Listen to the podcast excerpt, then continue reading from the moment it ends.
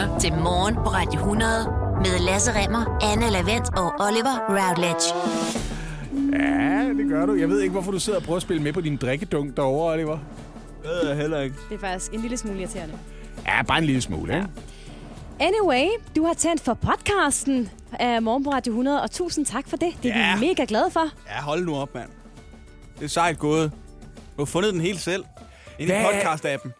Hvad er det for en 24-årig sarkasme, du bare hælder i hovedet på folk, som aktivt har opsøgt muligheden for at høre et sammenklip af, hvad vi betragter som højdepunkter? Det er Det er altid så farligt at sige, ikke? Ja. Det, er, det er som at vise folk et billede og sige, jeg synes, jeg ligger på det her billede. Og det synes jeg altid er en lille smule angstprovokerende. ja, lige med noget filter lidt på, ikke? Og jeg synes faktisk, for at, at sige det som det er, vi har været knaldhammerne gode i den her uge. Vi Det har virkelig været gode. Det har været svært at vælge, hvad Ja. der skulle i den her podcast. Ja. Det er dig, der viser et billede, hvor du siger, kan du sige nej til ham her? Du kan ikke sige nej til ham her. Det tror jeg ikke, du kan. Hvad sagde du, du arbejder til daglig som model? Ja, ja, men du kan ikke sige nej til ham her. Med andre ord, så vil jeg faktisk bare sige stort tillykke til dig, for at have fundet frem til den her fremragende podcast. Tusind tak, fordi du lytter med. Det skal vi være utrolig taknemmelige for, med det vi udsætter dig for, kære lytter. Du burde også være taknemmelig for at få lov til at høre det, som du skal høre den næste times tid, for det er virkelig godt. Jeg tror, sandheden ligger lige et sted i midten. God fornøjelse. Det er altid sådan en storslået løfte at sige, det her problem, som rammer rigtig mange mennesker i danske større byer, jeg har fundet løsningen! Tænk, at du har den, Oliver. Det Ja, er øh, vildt, altså. breaking her på Radio Det er 100. breaking, fordi 2020, det rimer på øh, støjgener. Altså, der går ikke en weekend eller en øh, sommeraften, uden at ens sociale medier bliver bombarderet med folk, som absolut ikke selv larmer, men som hader alle folk, der larmer. Se mig, jeg bor i et af brokvartererne i København. Det er slet ikke noget problem på vores kant, Oliver. Nej, det slet kunne jeg ikke noget problem, du. Og jeg har helt ærligt sådan øh, tidligt med den her debat, fordi jeg er 24, og jeg kan sgu egentlig godt forstå øh, trængen til at feste og have det sjovt og høre lidt musik. Men man skal selvfølgelig også opføre sig ordentligt og øh, tænke på de andre folk, der bor i nabolaget. Selvfølgelig. Nå, men politiet de har jo været kaldt ud til øh, altså en hulens masse adresser hele sommeren og bruger øh, ufattelig mange ressourcer på at dukke op og bede folk om at skrue lidt ned. Vil I ikke godt lige til lidt stille og tænke på de andre? Men hvad er løsningen så? De sidder selv med løsningen, politiet. De ved det bare ikke helt selv endnu på den måde. Er det noget med kæmpe bøder? Nej, min løsning er, og som der også er blevet brugt, øh, to advarsler, og så er det ud. Fordi Så bliver man smidt ud af landet, simpelthen. Så øh, ja, det er Støjbær-versionen, det her. Det er virkelig griner. Nej, en rigtig, god vaks, en rigtig god løsning, det fortæller vagtchef ved øh, Midt- og Vestjyllands politi, Simon Skelskær, til Jyllandsposten i går.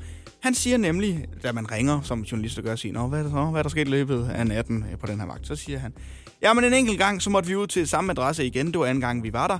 Og det endte med en sigtelse, og så fratog vi deres højtaler. Ah, De kan tage højtalerne! Hvad? Ja, prøv at høre. Længere er den der ikke. Politiet dukker op en gang, så bliver de tvunget til at... Altså, så politiet dukker op en gang, så siger de, der kommer nogle klager. Jeg sidder og lidt ned. Bliver politiet nødt til at dukke op igen?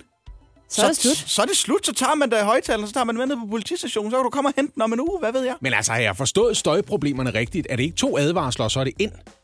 Og så er det ind, jo. Men altså, Så- så det er, det Det er er, fodboldmetaforen. At, øh, så to advarsler, og så er det i bad. Nå, altså, ja, ja, ja. Ikke? Hvis du... Men så kan man sige, du, de behøver måske ikke engang du, øh, være nødt til at dukke op igen, hvis man har været tilkaldt til, det kunne være, hmm, hvad ved jeg, Vesterbrogade, hvor øh, Oliver Routledge bor, så, kom, så siger de, vi kommer tilbage om halvanden time, hvis ikke der er skruet ned, så tager vi højtaleren. Mm-hmm. Det er da en god løsning. Er det ikke en Tag klasseløsning? de højtalere Man og skal ikke sige, konfisker. hvornår man kommer tilbage. Skru lige ned efter en time og 25 minutter, og op igen efter en time og 35. Ikke? Men bare sige, prøv at høre, vi kommer lige og tjekker. Når I mindst venter det. Ja. ja. Lige Det er det, man skal sige. Ja. Vi er her igen på et tidspunkt i løbet af aftenen. Hvis ikke I opfører ordentligt, så ryger højtalerne, og så er det det. Men så sidder den nedeste fyr overhovedet ved den der udendørsfest på et tidspunkt og siger, hey, hey, hey, det er nu, vi venter det mindst. Lad os skrue ned. Ja, Jamen, det er også helt lige, når han opdager det. Altså, Rigspolitiet har jo tidligere gjort meget opmærksom på problemet og opfordrer folk til at, at skrue ned. Men samtidig så er der også flere af vagtcheferne rundt omkring i landet, der, der siger, at den her øgede opmærksomhed på problemet i befolkningen, mm. det lader også til at have en effekt, altså i forhold til klagestormene, der er kommet. De siger, at vi har haft forbavsende mange anmeldelser, og efter det er blevet offentligt kendt, så har vi kun fået endnu flere anmeldelser om støj. Altså, jeg indrømmer, at jeg håndterer det forkert. Eller det gjorde jeg i hvert fald, da jeg boede tættere, dengang jeg boede i København. Ja. Det har jeg gjort i ret mange år. Jeg er et af den slags mennesker, som sidder og langsomt violer mig selv op i større vrede, mens jeg tænker, jeg giver dem lige en chance for at feste lidt, men så må de altså også fat på et tidspunkt, der nu er klokken for mange til at køre det der race. Ja. Og så efter en time, så er jeg jo meget vredere, end de har nogen som helst chance for at forudse, jeg er. Ah. Så dukker jeg jo op med en times opsparet. Vi er faktisk nogen, der har givet jer en times lunde allerede. Og de aner Men jeg ikke, var de har der- fået en time. Det er det, Ja. jeg var der ikke for en time siden og sige, hey, det er meget fedt, I holder fest. Skal vi sige, inden for den næste times tid, der bliver der skruet ned. I stedet for, så dukker jeg op en time inden i mit raseri og siger, hvad fanden tænker I på, mand? Ja. Men måske ikke lige det der leje, fordi jeg kan ikke bakke det op med muskler, vel? Så i stedet for en støjanmeldelse, så er det en, en anmeldelse om en vred ældre herre i en sloprok, der står og, og råber af nogle unge Men mennesker. jeg har lært det nu. Jeg har tak, gennemskuet at prøve at høre, så duk op med, det ved jeg ikke, en kold sixpack eller sådan noget og sige, det er dejligt, at holder fest. Øh, det vil jeg da godt lige hjælpe en lille smule til. Kan I skrue lidt ned? Skrue lidt ned? Nå, sådan en noget for noget aftale. Ja, ja. Her, jeg synes det er godt, Ja. I hygger jer. Her får I seks øl. Eller det er en gestus i hvert fald, som siger, det er ikke festen, jeg har et problem med. Det er mere det der, I fester også inde hos mig, Ja. faktisk. Ja. Og Ja, jeg er sgu ikke til fest i dag. Altså. Jeg oplevede det faktisk selv på egen øh, ja, krop, skulle jeg til at sige, i onsdags, hvor vi sad og hyggede os nede i vores øh, gård. Og vi hørte ikke musik, det gjorde vi med vilje, fordi vi tænkte, der er også andre folk, der Mm. bor her, og det er en onsdag aften. Men alligevel så kom der en, øh, en person ned klokken øh, 10 minutter over 10 og sagde, sig mig, har I overhovedet den fjerneste idé om, hvor meget I larmer? Oh. Var det Lasse? Nej, det men, kom ned med Nej, en men jeg tror- Teams opsparet men jeg tror, det var en person, der havde den her teams opsparet raseri, der ja. havde ventet på, at vi øh, begyndte måske at snakke lidt lavere klokken 9 om aftenen, og ja. Ja. det gjorde vi ikke. Men det er en, træls måde at, at sige det på, synes jeg. Øh, den måde, som vi fik det at vide på. Men vi gik op øh, selvfølgelig og, og ja, bare overholdt, hvad han Og det er fordi, den der vrede fyr, han kender ikke Oliver. Han ved ikke, Oliver er en god dreng. Nej. Der med det samme ligesom siger, nå nej, okay. Vi havde faktisk tænkt på, at vi skulle spille musik. Ja, Men jeg vil bare øh, igen sige to advarsler, og så er ud. Jeg synes, det er en glimrende løsning. Altså, politiet bliver kaldt et sted hen og siger, nu skruer I ned, mm. og vi kommer tilbage i løbet af aftenen, og hvis ikke I har gjort noget som helst ved det, så tager vi den forbandede højtaler. Morgen på Radio 100 præsenterer Det vidste du ikke, du gerne vil vide. Måske er I klar over, at da London Eye, det kæmpe store Pariserhjul, blev rejst på kysten til uh, Thamesen uh, tilbage i 1999, så var det meningen, det kun skulle stå der i en 4-5 år. Nå, det vidste jeg faktisk de har fået tilladelse til de første fem år, og det var meningen, det skulle være midlertidigt i anledningen af årtusindskiftet. Ah. Øhm, så sker der det en tre år senere. Det viser sig, at det er en ret stor succes. Det er noget, som bystyret egentlig har det okay med. Og så fik de egentlig forlænget tilladelsen på nærmest ubestemt tid. Så nu kan man altså tage en tur rundt i det der kæmpe store, langsomme Pariserhjul, når som helst man kommer til London. Men jeg ved ikke, om I var klar over det her. Det samme galt sådan set Eiffeltårnet i sin tid. Yes, den har jeg... Det, var det noget med en udstilling, der blev lånt ud til Paris, og så tænkte, der står det meget godt, og så... Gustave Eiffel, den øh, på det tidspunkt heustratisk berømte ingeniør, havde besluttet sig for at bygge det her, både for at mindes den franske revolution, men også for øh, at prale over for hele verden med, hvor dygtig man var øh, i den industrielle sektor i Frankrig. Altså, hvad man var i stand til simpelthen at præstere. Det her tårnhøje øh, vartegn, det var simpelthen meningen, at det skulle prale af Frankrig over for hele verden. Men det var også kun meningen, at det skulle have stået der fra 1889 og cirka 20 år frem. Det var meningen, det skulle pilles ned igen på et tidspunkt. Så blev man lidt sent færdig med det til synlædende, fordi vi kommer frem til 1925, og på det tidspunkt der er der rygter om, at Eiffeltårnet er ved at ruste, og det skal alligevel, det var i hvert fald planen, pilles ned efter 20 år. Hvad den store befolkning ikke måske er så bevidst om, det er, at Gustav Eiffel han har arbejdet hårdt for at massere myndighederne for at få lov til at lade Eiffeltårnet blive stående, mm. sådan som det jo stadigvæk gør, ja. og så til gengæld prøve at vedligeholde det løbende. Så eftersom befolkningen ikke vidste det, så lykkedes det for en østrig-ungar, der hed Viktor Lustig, at sælge Eiffeltårnet til skrothandlere. Nej, Øh, han tog simpelthen rundt i limousiner, inviterede skrothandlere, der havde penge nok, øh, og insisterede på, befolkningen skal ikke have det her vide. Men Eiffeltårnet, altså det er ved at ruste op og så videre. Det skal pilles ned. Vi skal sørge for at få mest muligt for det. Og han antydede også, at han var modtagelig over for bestikkelse. og den af skrothandlerne, der bød mest, endte med at betale cirka, hvad der i dag vil svare til flere millioner kroner. Allerede dengang var der over 300.000 kroner i bestikkelse til ham, ud over yderligere cirka 100.000 kroner i datidens øh, øh, penge. Det er rigtig mange penge i dag, for at få lov til at købe skrotresterne af Eiffeltårnet. Ganske imponerende, så prøvede han at gøre det igen, fordi han stak af umiddelbart bagefter for at slippe for retsforfølgelse osv. Og, så ventede han på, at stormen lagde sig, og den her nyhed den kom ud. Men der var det ved det, at skrothandleren var så pinligt berørt over at være faldet for det her øh, øh, fupnummer. Han gik aldrig nogensinde til myndighederne. han anmeldte det simpelthen ikke. Nej, Fordi, så Victor Lustig tog ej. tilbage og prøvede at gøre det igen. Altså bare med nogle andre skrothandler og sige, prøv at høre, den der handel, den faldt igennem. Du kan købe Eiffeltårnet, men han slapper altså afsted med, hvad der i nutidens kroner ville være flere millioner. Og han var en snedig fyr, ham der Victor Lustig, der allerede som ung gennemskuede, at han kunne blive en slags halv Robin Hood, der tog fra de rige og gav til sig selv. Ja. Øhm, han gennemskuede, at fupnummer handler først og fremmest om at stjæle penge fra folk, som tror, at de har gjort noget, der er så ulovligt, at de ikke kan gå til politiet eller nogen med det, men bare må æde tabet. Og et eksempel på det, øh, bemærkelsesværdigt nok, havde med falskmynderi at gøre. Det vidste du ikke, du gerne vil vide. Du gerne vil vide. Morgen på Radio 100. Fordi for eksempel så indkasserede han et beløb svarende til, hvad han solgte Eiffeltårnet for, ved at sælge en lille boks til nogle hasardspillere, som han havde overbevist om, at den her boks, den kunne printe 100% autentiske pengesedler. Så de gav ham, hvad der igen svarer til ca. 300.000 kroner for den. Så stak han af. Hvem skulle de melde det til? Ja. Er det de er sgu også dumt at hoppe på. Ja, snedig. Han var en snedig fyr, Victor Lustig. Klokken er blevet 10 minutter over 8 her på Radio 100, hvor vi i sidste uge sammen med Philip Christian Ulrik fra kongressen.com øh, lovede dig, at Joe Biden ville vælge sin vicepræsid- vicepræsidentkandidat, øh, inden ugen var omme. Og ugen er jo den grad omme, fordi vi er begyndt på ny. Det er mandag. Ja. Så hvem endte Joe Biden så med at vælge? Ikke nogen endnu. Han har ikke valgt nogen endnu. Han har ikke, øh, det har han ikke gjort. Hvad? Øh, han, har, valgt- han har valgt ikke at vælge nogen endnu.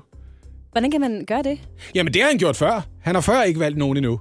Han valgte for eksempel ikke nogen før 1. august, og det havde han egentlig lovet sig selv og meldt ud, at han ville gøre.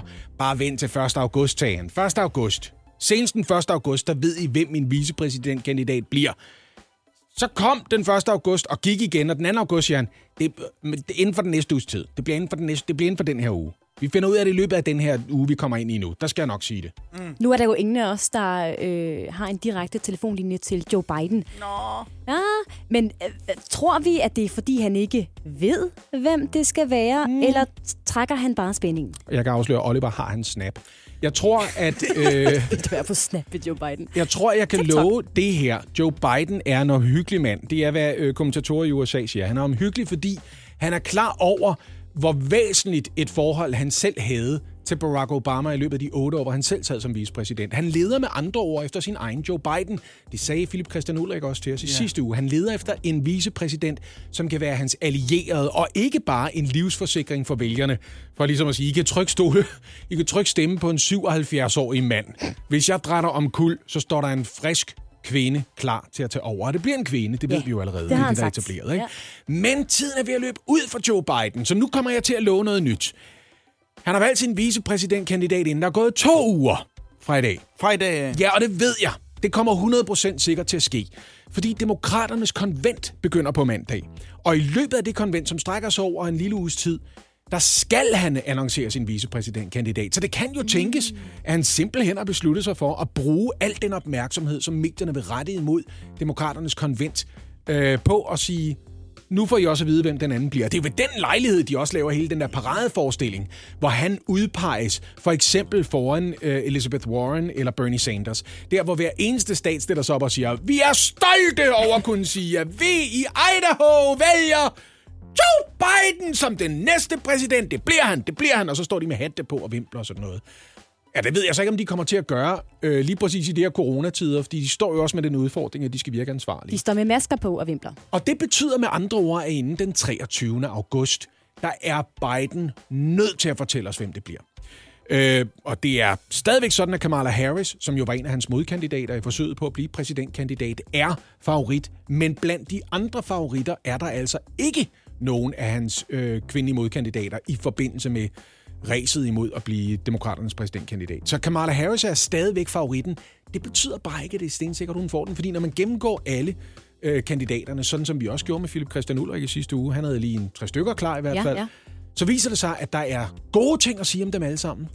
Men de har også alle sammen svagheder, som øh, kan blive et punkt, Biden kan blive angrebet på. Jeg synes bare, det er sindssygt, Kanye West har fundet sin vicepræsidentkandidat, før Joe Biden har. Det er faktisk ret sigende. Prøv at høre, hvad der er vildt ved det. Det er, at der er en, som har sagt, nej, det gider jeg godt. Ja. altså, når man kigger på hans første vælgermøde, og hvordan han til synligheden påvirker sig at glemme at tage sin medicin, så kan jeg da godt forestille mig, at der stod nogle stykker og sagde, prøv at høre, hvis du tager dine piller, så kan vi snakke om det. Ja. Og det er Michelle Titball, som øh, Kanye West har valgt, som øh, om sig selv for, siger, hun er en biblical life coach. Mm. Men hun hedder også Ted Ball. til efternavn. Det skal vi bare lige Hvilket er huske et på. fremragende navn. Men prøv at høre, der kommer simpelthen en god løsning inden for to uger. Kan man sige det sådan fra Joe Bidens side? Ja, men altså, prøv at høre, hvis du hed Babsen også på dansk, så ville jeg også, det vil jeg også lægge mærke til. Kom nu helt ærligt. Det er Dodo and the Dodos, og giv mig, hvad du har, der synger os frem til et minut i halv otte. Ja, og regeringen ønsker, at udlændinge, som efter en sagsbehandling bliver afvist som flygtninge her i Danmark, skal rejse hjem lige med det samme. Derfor foreslår udlændinge- og integrationsminister Mathias Tesfaye altså nu, at asylansøgere, der får afslag på asyl, i første ombæring skal tilbydes 20.000 kroner for at frafalde den automatiske klageret over afgørelsen, for i stedet for at rejse hjem igen. Ja, og udlænding- og integrationsminister Mathias Tesfaye, godmorgen. Godmorgen. Ganske kort her til at starte med, Mathias Tesfaye. Hvad er grunden til det her nye forslag, som du og regeringen altså er kommet med? Jo længere tid folk de bliver i Danmark, jo sværere bliver det at sende folk hjem. Og øh, vi kan se, at der er, der er nogen, der stort set alle sammen får afslag i flygtningenævnet. For eksempel, hvis du tager irakerne, så var det 137 ud af 139, der fik nej. Og så synes jeg ikke, der er nogen grund til, at folk sidder i mange, mange måneder og venter på en klagesag, øh, hvis de inderst inden godt ved, at de ikke har behov for beskyttelse. Selvfølgelig, hvis de vil anke deres sag, så skal de have mulighed for det. Men det vi gør nu, øh, i hvert fald hvis jeg kan få flertal for det i Folketinget, det er lige at stoppe op og så lave et lille vindue på 14 dage, hvor vi beder folk om at overveje, vil de tage de 20.000 kroner med mulighed for at etablere sig i deres hjemland, eller vil de anke deres sag, og så, så skal vi jo betale for tolke og advokater og indkvartering og alt sådan noget. Det koster mange, mange, mange flere penge. Men fakta er jo også, at en ud af seks asylansøgere, der sidste år fik behandlet en klage over øh, afslag på asyl, faktisk fik omgjort afslaget i flygtningenevnet. Så spørgsmålet er, hvordan vil du som minister garantere, at I ikke ender med at betale 20.000 kroner og hjemsender øh, asylansøgere, som rent faktisk har krav på asyl, men som har fået fejlvurderet deres sag i første omgang? Jamen, allerede i dag er det muligt for folk at rejse hjem efter første instans. Der er ikke nogen, der tvinger folk til at blive. Øh, det vi gør, det er, at den automatiske anke, øh, den lige bliver udskudt 14 dage, og så får man lige en tænkeperiode. Og det er rigtigt, at der er nogen, der får omgjort deres sag i flygtningenevnet, øh, men der er meget stor forskel på nationaliteterne. For eksempel var der ikke nogen fra Marokko sidste år, der fik den omgjort. Og der synes jeg godt, man kan sætte sig ned med folk og sige, helt ærligt, du har været her måske et halvt år allerede. Det kan tage et halvt eller et helt år mere i, i ankesagen. Hvis du eneste ingen godt ved, at du ikke har behov for beskyttelse, men det måske var et, en chance, du tog for at kunne komme til Europa, men du godt ved, at du ikke har brug for beskyttelse. Var det så ikke bedre, at vi sagde farvel og tak, og så øh, modtog du 20.000 kroner, og så kom hjem? Vi skal huske på, at mange af de mennesker her har været Øh, migreret hjemmefra for lang tid siden, og har måske brugt hele deres opsparing, måske også familiens opsparing. Og det der med at komme hjem med tomme lommer, det er ikke altid øh, så attraktivt for dem. Og derfor kan det måske være med til at sætte lidt skub i, i øh, sådan en erkendelsesproces hos folk af, at okay, jeg er reelt set ikke flygtning. Der er ikke nogen grund til, at jeg bor her og spiller mit liv her. Det er vist bedre, at jeg tager hjem. Men altså, Mathias Tesfaye, hvorfor er det ikke et skråplan at betale folk for at opgive deres rettigheder? Du kalder ankeprocessen automatisk, for eksempel. Er det så ikke det, der er problemet? Burde det ikke i stedet være sådan, at man har 14 dage til selv at anke sagen, og hvis man ikke har gjort det inden for de 14 dage, så må man forlade landet?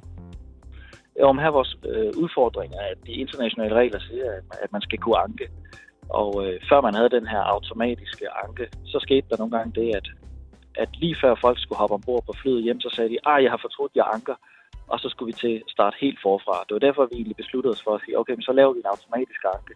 Men det betyder så bare, at alle sager nu bliver anket, og vi kunne godt lige tænke os at skabe den der lille refleksionsperiode på 14 dage. Bare et lille vindue, hvor der kommer en person fra vores øh, nye hjemrejsestyrelse og sætter sig ned hos folk og siger, du skal lige vide, for eksempel, alle andre med din nationalitet er altså blevet afvist det sidste år. Din, øh, ja, du kan jo selv læse din sag kan du ikke lige prøve at bruge et par dage på at overveje med dig selv, og måske med din nærmeste ringe hjem og sådan noget, og høre, skal du tage imod den her pose penge og rejse hjem nu, eller mener du virkelig, at du har brug for beskyttelse? Fordi så skal man selvfølgelig øh, have mulighed for at få afprøvet sin sag og få beskyttelse, hvis man har brug for det. Ja, den er jeg med på. Så kan folk ligesom selv finde ud af, øh, hvis du ser dig selv i spejlet, er du så reelt et menneske, øh, som har brug for beskyttelse, eller håber du bare på at starte et nyt liv? Det er jeg med på. Men hvis I først gør det her, og der er opbakning til det i Folketinget, og der er opbakning til det i befolkningen, for de fleste af os er ikke asylansøgere, hvad er det så, der forhindrer en regering i principielt set at gøre det samme med danske statsborgere, hvis I regner ud, for eksempel, der er penge at spare på at tilbyde folk for eksempel 200.000 kroner for at opgive deres visitationsret til at få førtidspension?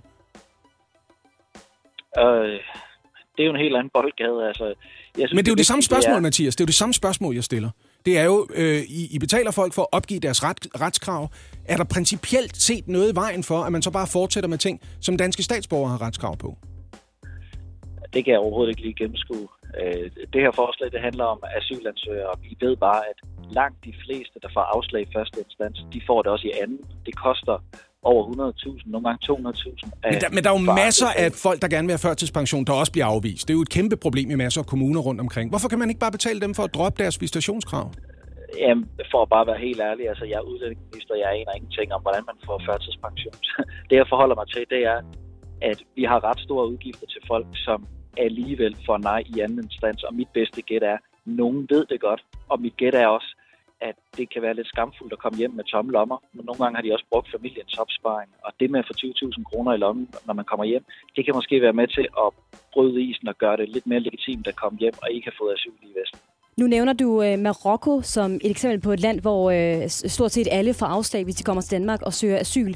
Vil det her ikke motivere folk fra Marokko til at rejse op, lige at prøve lykken og rejse hjem øh, med 20.000 kroner? Øh, jamen, det er egentlig et godt spørgsmål, og vi, vi har sådan en regel, der hedder øh, åbenbart grundløs. Så det betyder, at hvis man overhovedet ikke har noget grundlag for at søge asyl, hvis man for eksempel, øh, et, et tænkt eksempel, hvis der kommer en tysker på grænsen og søger asyl, så vil vi nok sige, at den er åbenbart grundløs, og for, de bliver afvist rimelig hurtigt på grænsen, og for dem gælder reglen ikke, fordi ellers så tror jeg, du har ret i, at så vil det kunne risikere at blive en magnet. Udlændinge- og integrationsminister Mathias Tesfaye, du skal have tak for din tid her til morgen. Så tak, godmorgen. Det du kender, det du vil vide. Morgen på Radio 100. Hjælp en, du holder af med at tage det første skridt til bedre hørelse. Få et gratis og uforpligtende hørebesøg af Audionovas mobile hørecenter. Så klarer vi det hele ved første besøg, tryk dig nemt i eget hjem. Bestil et gratis hørebesøg på audionova.dk eller ring 70 60 66 66. Sommerferien den er vist efterhånden ved at være slut for de fleste af os i hvert fald, og det er den også for de familier, der i år har været på ferie med Dansk Folkehjælp. Dansk Folkehjælp er en organisation, der hjælper familier med at komme på ferie, hvis de ikke selv har råd. Og i år steg antallet af ansøgninger om at få feriehjælp med 50 procent. Godmorgen, Claus Nørlem. Godmorgen. Du er jo generalsekretær hos Dansk Folkehjælp. Claus Nørlem, hvor mange har I kunnet hjælpe med at komme på ferie i år?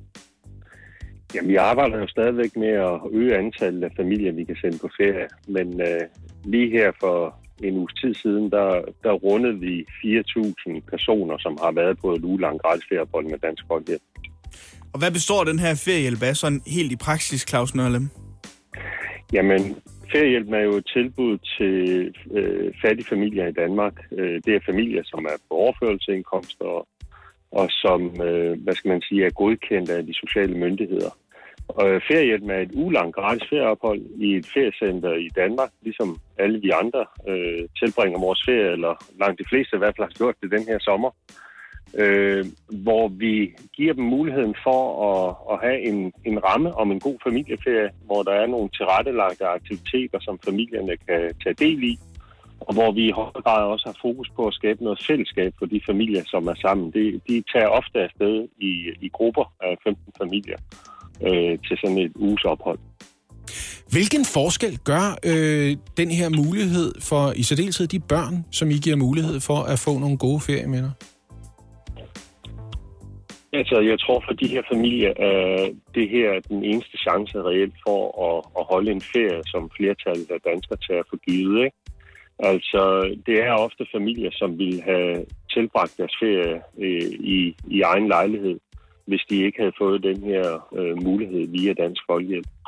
Og jeg tror, det er rigtig vigtigt. Altså, vi kan jo alle sammen sætte os ind i, øh, hvis vi sådan tænker tilbage til vores egen barndom. Sådan har jeg det i hvert fald, at mange af de øh, gode minder, man har med, det er jo blandt andet også øh, minder, som knytter sig til ens øh, sommerferie, hvor, hvor man havde mulighed for at tage afsted med sin øh, familie, have et, øh, et godt og afslappet samvær og en masse fælles oplevelser, som betyder rigtig meget øh, for, for, for familierne, når man også vender tilbage efter en sommerferie. Det er jo ofte familier, som har en, øh, for det første en meget stram økonomi, men også øh, har andre sociale udfordringer i hverdagen. Det er jo Mm. de familier, vi arbejder med. Nu sagde Anne lige i oplægget, Claus Nørlem, at øh, antallet af ansøgninger er steget med 50 procent i år. Hvorfor er antallet af ansøgninger steget så meget lige netop i år, tror du? Ja, og, og vi kan faktisk ikke sige det med, øh, med sikkerhed, men, men vi har en, en antagelse om, at hele den her nedlukning, som vi havde i Danmark øh, omkring corona, at det måske har været den, hvad skal man sige, afgørende faktor for, at tallet steg så voldsomt. Altså, det har vi ikke set tidligere i, i forhold til vores feriehjælp. Øh, mange af os har jo under coronatiden haft mulighed for ligesom at skifte kulissen ud derhjemme. Øh, nogle har måske været så privilegerede, at de kunne tage et sommerhus eller, eller andre ting. De her familier her, de har måske om nogen været isoleret. Øh, vi snakker jo også om coronatiden, ikke? at øh, at de mest sårbare var måske dem, der skulle være de stærkeste øh, under nedlukningen af Danmark. Og jeg tror simpelthen, at de her familier her, de har haft et endnu større behov for ligesom at få skifte kulissen ud med noget, som, som var lidt mere øh, positivt. Og, og jeg tror, det er et forklaring på, at så mange flere har søgt i år. Jeg er i tophumør lige nu. Ikke mindst fordi Oliver Routledge, øh, jeg vil godt have lov til at præsentere sæson 2, hvis jeg må have lov til at gøre det. Ja. Okay. Velkommen, mine damer og herrer, til sæson 2 af det gameshow, I kender og elsker. Hvad er det værd? Tag godt imod jeres vært, Oliver Routledge. Det er lyden af Lasse og Oliver, der klapper. fodboldeffekten. Seks uger skulle I slæbe jer igennem. Ej. Seks uger, hvor jeres tirsdag og torsdag ikke har haft den samme mening. Seks uger, hvor I har savnet at blive underholdt. Ikke på den der agtige måde, men på den der... Ej, var det rart og dejligt at vide, og tusind tak for det, Oliver. Mm. Men ved I hvad? Nu er det tilbage. Det, som I har ventet på. Vi går i gang med en ny sang af en ny sæson, hedder det, af Hvad det værd, quizzen. Radioens svar på en Rolls Royce. Reglerne er jo simple, og I kender dem, men for eventuelt nye lytter, så synes jeg lige, vi skal genopfriske dem. Jeg har fundet et produkt. Det her produkt det er blevet sat til salg, og I får en ret så udførlig beskrivelse af produktet, og I skal herefter gætte, hvad dagens sælger mener, at sit produkt er værd. Derfor hedder quizzen også, Anne. Hvad er det værd, quizzen? Så du er med? Ja, jeg er med. Du forstår det? Jeg forstår det. Okay. Og jeg forstår også, at man skal gå ind på vores øh, Instagram-side, hvor vi hedder Radio100.dk, og klikke på vores story, mm-hmm. hvor man kan se det, der er blevet øh, sat til salg i dag, og som vi altså skal gætte prisen på. Og hvad vil du beskrive det som værende, Anne? Det er et øh, lidt grumset billede af et Pokémon-kort, mm. tror jeg. Jeg har aldrig haft mm. Pokémon-kort, men jeg tror, det er det, jeg ser. Ja, nu tror jeg også, at alle mennesker er med. Jeg skal virkelig quizze nu. Kom! Kom, giv mig en chance for at quizze. Er I klar til en produktbeskrivelse til, hvad I kigger på? Jeg har tak. ventet så længe på det her. Ja, lad os høre. Det er, som rigtigt, Anne, Pokémon. Men det er samlerkort fra Oh. oh. Pokémon. Og det er Mark fra Knebel, som har sat sin Pokémon samlerkort til salg. Og om dem, der skriver han... Boosterboxen, jeg sælger, er min fabriksforsejlede First Edition Neo Discovery Booster Box. Den blev produceret i 2001 og har snart 20 år på banen, hvorfor den er yderst sjælden, og specielt her i Europa. Den er, det er virkelig noget af et uh, samlerobjekt, og du har muligheden for at erhverve den her. Endnu med fabriksforsejlingen, så er du sikker på, at de 36 pakker er Wow. Og du er sikker på muligheden for at trække holografiske kort. Der er en 1-3 ratio for holografiske kort. Så kan du lige vente den, så, så er der noget andet på. Men der er altså ikke nogen, der ved, hvilke kort de får, før de åbner. Har han haft den boks i 19 år og modstået fristelsen til at åbne for at se, om der skulle være et eller andet ekstra værdifuldt kort i? Men det er vel også Det er sådan noget... Hvis man så åbner det, så mister det vel værdien. Altså, det er vel, Det kan man det er sige. i Det tror jeg roligt, du kan sige, ja. emballage, ikke? Ja, hvis der for eksempel er et Charizard-kort i, eller sådan noget, ikke? Det kan være tusindvis af kroner værd. Mark sælger altså sin øh, yderst sjældne Pokémon, Pokémon, Pokémon, øh, Pokémon. kort. Pokémon, som Søren Pind siger det. er simpelt. Hvad er det værd? Ja, Lasse, du kører første bud, kan, bud, kan jeg godt mærke. 3.500 kroner. Hvad siger du, Anne? Du virker irriterende, jeg er sikker på den her. Nej, jeg aner det ikke. Jeg tænker bare, sagde du ikke, der var cirka 36 pakker eller sådan noget, ikke? 36 pakker. Ja, så t- tænker jeg lige omtrent 100 kr. Det er faktisk for lavt sat, det her, kan jeg godt mærke nu. Øh, fordi i hver pakke er der vel, det ved jeg ikke, hvad er der 3, 4, 5 kort i? 3, 4, 5? Jeg ved det ikke. Jeg ved bare, der er en 1-3 ratio for at få holografisk Okay, det er også en høj ratio, nu du siger det, 1 det til vil 3 man gerne have. ratio, fordi hvis det er de væsentlige kort. Okay. Nu skruer jeg den op. Ja. Jeg siger i stedet for, han skal bede om at få 6.300 kroner for den boks. Okay, Okay. fordi jeg vil gerne lægge mig en lille smule lavere på 5.000 kroner. Det synes jeg er et dejligt beløb. Den vinder jeg i den her, for jeg tror faktisk også, jeg er for lav. Tror du det? Ja, det tror jeg. Mark sælger altså sin Pokémon samlerkort boosterboksen, som er den fabriksforsejlede First Edition Neo Discovery Boosterbox, skal koste...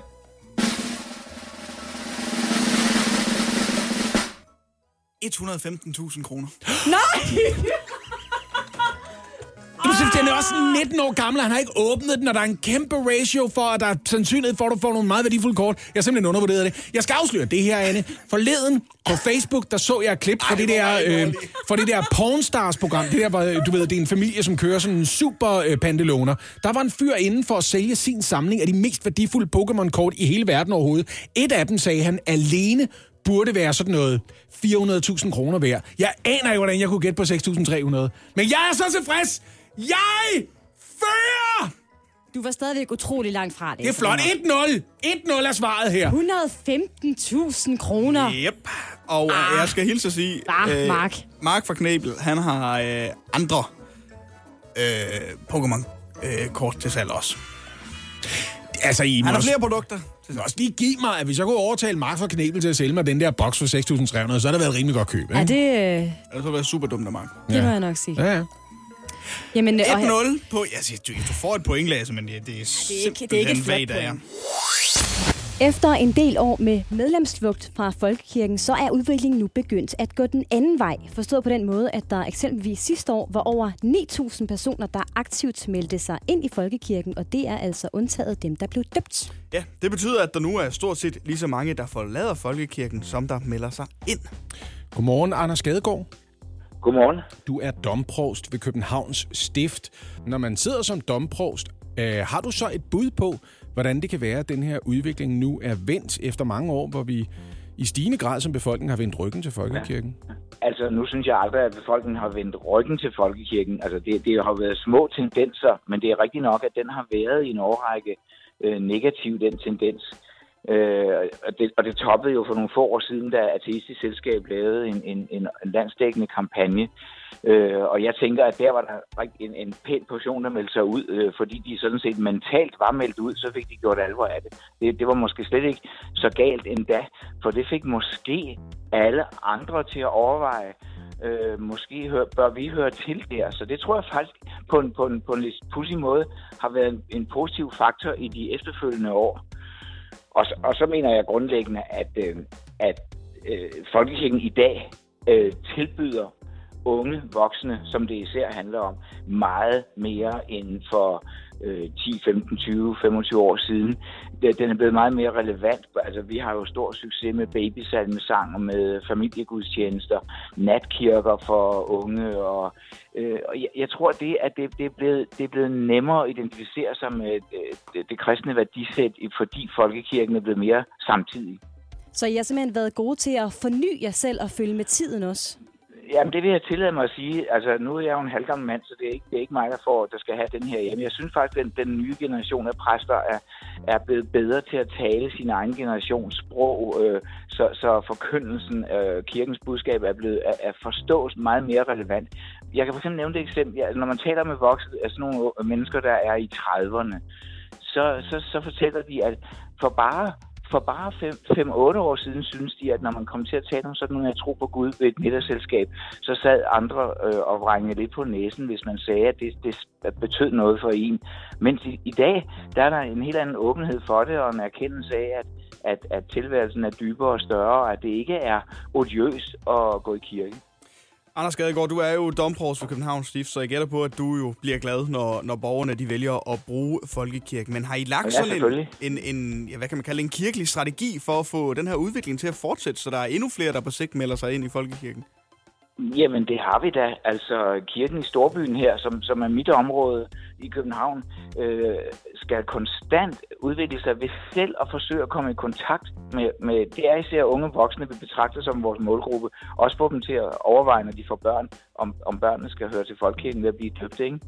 Så, og, og, og der ønsker vi, at kirken skal være mere opsøgende, øh, og, øh, altså, så vi, vi, vi professionaliserer vores kommunikation i stigende grad, så folk ved, hvad det er, kirken har til Det tror jeg sådan set, jeg vil sige, for 20 år siden skete der også meget godt i kirken, men mange vidste bare ikke om det, fordi vi ikke var særlig gode til at kommunikere det. Så, så vi har da en klar strategi.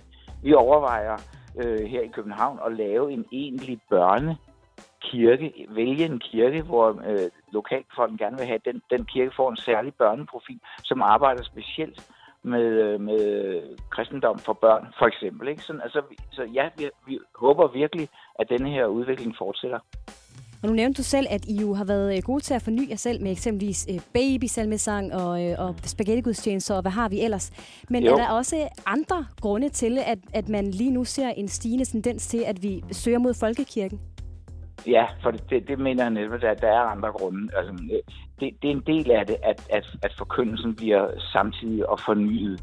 Øh, Men en anden, øh, og på en måde væsentlig og dybere grund, det er, at jeg er ikke i tvivl om, at, at øh, unge voksne i stigende grad har brug for, ja det gælder som også min egen alder, brug for en, øh, et, et, et værdi- eller trosgrundlag at bygge sin tilværelse på i stigende grad, hvor det hele bliver mere øh, baseret på kommunikation på sociale medier, på øh, at, og at øh, man ser, at andre befolkningsgrupper har tydelige værdigrundlag, for eksempel at islam er så tydeligt til stede i Danmark, det, det vækker ens tanker om, hov, hvor hører jeg hjemme? Hvad, hvad, hvad, hvordan skaffer jeg mig fordybelse og, og noget, noget sikkert at stå på, hvor alt er så løst i øvrigt? Så altså liturgisk fornyelse og søgen efter et meningsfuldt ståsted i livet kunne være et par af Ja. forklaringerne, altså fra Anders Gadegaard. Ja. ja. Tak skal du have. Altså domprovst ved Københavns Stift, Anders Gadegaard. Selv tak. Hej hej. Det du kender, det du vil vide. Morgen på Radio 100. I sidste uge der blev Libanons hovedstad Beirut ramt af en meget voldsom eksplosion i øh, byens havnekvarter, og tragedien bragte det trængte land i verdens fokus. Ja, for Libanon har længe haft andre og meget alvorlige problemer med inflation, korruption og en befolkning, der i månedsvis har demonstreret mod regering og magthavere. Og forleden, i forgårs meddelte premierminister Hassan Diab, at han og regeringen trak sig som følge af de folkelige protester, og det gjorde han, mens han indrømmede landets problemer med korruption hos en magtfuld elite. Godmorgen, Anne Kirstine Røn. Godmorgen. Du er Ph.D.-studerende på Aarhus Universitet med fokus på netop Libanon. Og Libanon slås altså med inflation, elektricitet, der kommer og går, og forsyningsproblemer med fødevarer. Og nu har landet så heller ikke nogen regering. Hvad nu for Libanon? Jamen, det er sandsynligvis ikke de store omvæltninger, vi kommer til at se lige nu og her, som følge af, at regeringen er gået af. Det næste, der skal ske, det er, at der skal udpeges en ny premierminister, der skal samle en ny regering. Og det betyder, at de forskellige fløje i libanesisk politik skal finde en kandidat, de er enige om. Og det er en, protest, en proces, undskyld, som kan komme til at tage meget lang tid. Det så vi blandt andet tilbage i oktober, da den forrige regering gik af. Der gik der næsten tre måneder inden Hassan Diab, altså den nu afgåede premierminister, han blev udpeget. Og imens den jagt står på, så bliver den gamle regering faktisk siddende som en såkaldt caretaker-regering.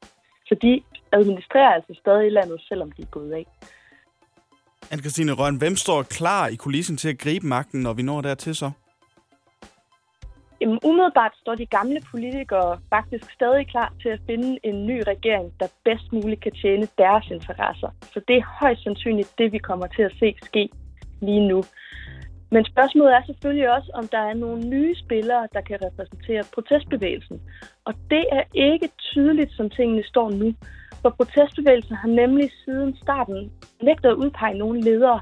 Det har været en rigtig klog taktik til at samle folk i gaderne, men det gør samtidig også, at der ikke er nogen stærke ansigter fra protestbevægelsens side, som kan udfordre den gamle elite lige nu. Du fortalte os jo i sidste uge, at der er folk, som øh, i større og mindre omfang gør sig selv til talspersoner for de folkelige protester, selvom de folkelige protester egentlig ikke har et specifikt politisk ærne, ud over at gøre livet bedre for borgerne i Libanon i det hele taget. Kan borgerne så forvente, at en ny regering, efter så kort tid med Hassan Jabs regering, kan gøre det bedre? Eller er de systemiske problemer, du fortalte os om i sidste uge med særinteresser og korruption osv., er de for dybe i Libanon? Det er helt klart, at de problemer, der er i Libanon nu, er enormt dybe. Og det var også det, Hassan Diab selv sagde, da han gik af. Altså, at korruptionen er større end staten. Så det er en kæmpemæssig opgave at vende kursen på det politiske system, eller den politiske og økonomiske udvikling i Libanon. Og det vil være noget, som vil kræve et nyvalg, hvor de her forskellige grupper, som vi nævnte lige før, der repræsenterer protestbevægelserne, hvor de kan tage magten men det er højst sandsynligt ikke noget, som kommer til at ske lige forløbig. For selvom der blev udskrevet et valg, så er det ikke sikkert, at de her grupper i protestbevægelsen vil være stærke nok til faktisk at vinde stemmerne. Der er stadig en stor del af befolkningen i Libanon, som er afhængige af deres politiske ledere, altså de gamle politiske ledere.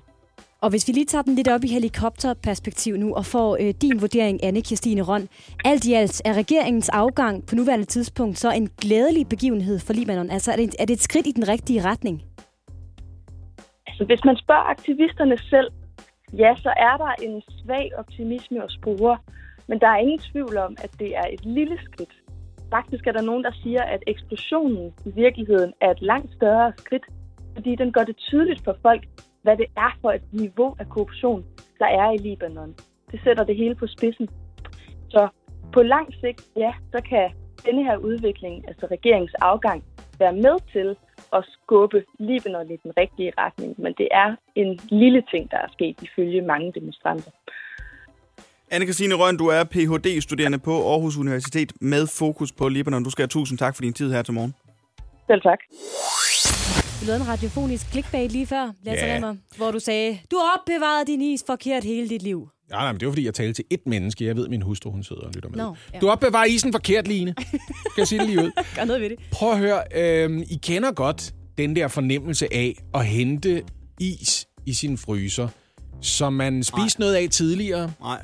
Og, øh, og så tager man den op igen, og så er den bare rigtig ærgerlig. Altså, er der nogen, der tager is ud af fryseren, spiser lidt af den, og stiller den tilbage igen? Jeg laver jo min egen is, og samtidig så, øh, så kan jeg ikke spise det hele andet. Altså det der, hvor du stikker en brugt ispind i en halv banan. Er det den is, du laver? Det er faktisk mest min kæreste. Men altså, det smager virkelig godt. Det er slet ikke det. Jeg har da også en ismaskine, men jeg ved også, at isen skal spises øh, det hele.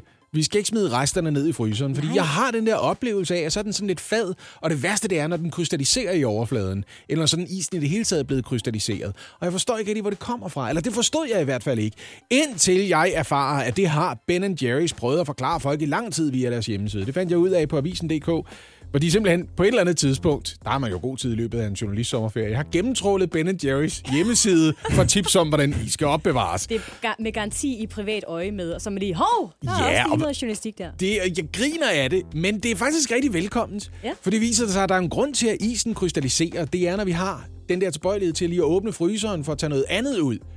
Så er der en risiko for, at isen, som vi i et dovent øjeblik, da vi med en lille smule sidestik har haltet ned for at stille resten af isen væk og tænke, nu har jeg ikke spist mere hernede. Så den stået i yderste række. Og Det vil sige, der er en risiko for, at den lige smelter bare en lille smule, eller i hvert fald falder i temperatur. Og fordi flødeis smelter øh, hurtigere end for eksempel frossen kød begynder at tø op, lige overfladen der, så nedfryses den igen, efter den er blevet blandet med ilt. Det vil sige, at i modsætning til for eksempel rødvin, så bliver flødeis ikke bedre af at blive iltet. Nej. Så hvad kan man gøre ved det? Ja, det er et godt spørgsmål. Man skal stille den væk fra frysedøren. Godt Ja. bud. Yes. Stil den bagerst. Det gør der også. langt derind. Ja, men så er du jo mindre tilbøjelig til at gå ned og napse. Ikke? Ikke hvis man ved, den står der. Så er den ikke svær at finde. Nej, men jeg vil også gerne indrømme, at jeg har det med de der halvliters bøtter af Ben Jerry's, og de har valgt lige præcis den størrelse. Dels fordi de ved, der er ikke nogen mennesker, der kommer til at betale 130 kroner for en liter is. Det er de godt klar over. Og for det andet, fordi det er sådan en shareable size, hvor du får for meget, når du sidder med hver din ske og ja. har sådan en, ah, nu forkaler vi os selv bare. Det kan vi rigtig godt lide det her. Men faktisk er løsningen meget enkel, og den vil føre til, at flere af jer vil kigge ned i fryseren og sige, hvor vores stove ship? Og det har noget at gøre med, at jeres fish food er blevet vendt på hovedet. Det er, hvad du skal gøre. Du vender bøtten på hovedet. Det betyder, at isen ikke på samme måde iltes, fordi overfladen er ikke i kontakt med luften omkring længere. Det er i hvert fald, hvad Ben Jerry's mener er løsningen. Vend din isbøtte på hovedet med låget nedad, ligesom man efterhånden har lært, man skal gøre med ketchup. Så Ikke? har jeg et spørgsmål. Når man køber Ben Jerry's is, hvorfor står de så ikke på hovedet? Der er de jo fyldt. Åh, oh, ja. Men det er jo også Så, sådan lidt... så men- det lige meget. Men det er også fordi, hvis man tager den ud, og man så, hvis man er sådan en type, kun spiser lidt af den og stiller den tilbage, så er det jo ret smeltet. Så smasker man vel bare al indholdet ned i låget, hvis man Og- vender den om. Her er beviset på, at de ved, hvad de laver. De og alle deres konkurrenter med tilsvarende emballager, de har lige forsejlet bøtten, så selv når du tager låget af, så er der lige et Ja, plastdække, du skal fjerne. Fordi de er ligeglade med klimaet. Det er Prøv at høre. Ikke alle spørgsmål. Jeg har det her fra en pålidelig kilde. Ben Jerry's. Både Ben og Jerry siger, ja. vend din is på hovedfordelen. Det er vigtigt i de her varme dage. Jeg gider ikke diskutere det, blandt andet fordi, hvis I begynder at stille spørgsmål, vil det vise sig, jeg kan ikke svare på nogen af dem. Og videreformidlet af en af de fineste aviser, vi har herhjemme, nemlig Avisen.dk. Avisen.dk. Ja, ja, ja, ja, jeg er en mand med mange talenter. Nå, men altså, nu, øh, nu har I fået de tips, som jeg lige brugte 30 sekunder på at læse. Det var så lidt. Det var så lidt. Tak skal du have. Joe Biden, han sagde jo, at han ville finde sin vicepræsident den 1. august. Det blev det så ikke til. Så sagde han, at det ville blive sidste uge til gengæld. Og det- det blev det så heller ikke til. Men i går, i går, der fik vi svar. Og det var favoritten, Joe Biden endte med at vælge, nemlig senator Kamala Harris. Hun bliver USA's næste vicepræsident. Vel at mærke, hvis de to slipper afsted med at vinde valget sammen den 3. november. Mirko Reimer Elster, godmorgen til dig. Godmorgen. Du er USA-analytiker hos TV2. Og først og fremmest, en lille smule baggrund på Kamala Harris. Hvem er hun? Jamen altså, man kan sige, at den store historie er selvfølgelig, at hun er senator fra Kalifornien, blev valgt i 2016, har siddet i senatet siden 2017, og så stillede hun jo selv op som præsidentkandidat, øh, og brændte jo sammen, inden amerikanerne overhovedet fik lov til at stille første gang. Og, og så historien var i bund og grund, at vi talte om en kandidat, der i mange år blev omtalt som den mulige kvindelige Obama, altså både USA's første kvindelige præsident, men også den første sorte kvindelige præsident, men som viste sig at blive hypet til skyerne, men ligesom i sidste ende brændt sammen da det galt. Og øh, man kan sige, at en del af hendes øh, hvad kan man sige, mærkesager var selvfølgelig, at hun har en fortid som offentlig anklager øh, i Kalifornien, og det slog hun sig meget hårdt op på, og der endte hun jo med at rende lidt ind i nogle problemer i forhold til, at tiderne skifter bare, og hun blev måske anset for at være lidt for meget, øh, eller for tæt på ordensmagten og det juridiske system i USA, og det er jo, man kan sige, et dilemma, der også fortsætter den dag i dag, især efter de øh, racedemonstrationer, som vi nu har haft i USA i flere måneder. Hvorfor har Joe Biden valgt at pege på lige netop Kamala Harris og ikke en af de andre kandidater?